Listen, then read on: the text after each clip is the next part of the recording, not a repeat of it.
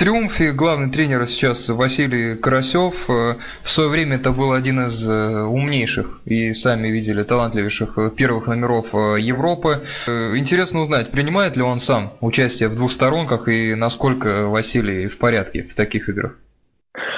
Будьте уверены, что Василий Николаевич еще может показать свой класс, но сейчас он уже в двухсторонних играх не принимает участие, хотя у нас был забавный момент, когда было много травмированных игроков. Второй тренер Алексей Юрьевич Васильев принимал участие в такой игре, когда мы стояли зону. Ну, как бы смех смехом, но тренировать надо было нас, и так вот такой произошел момент.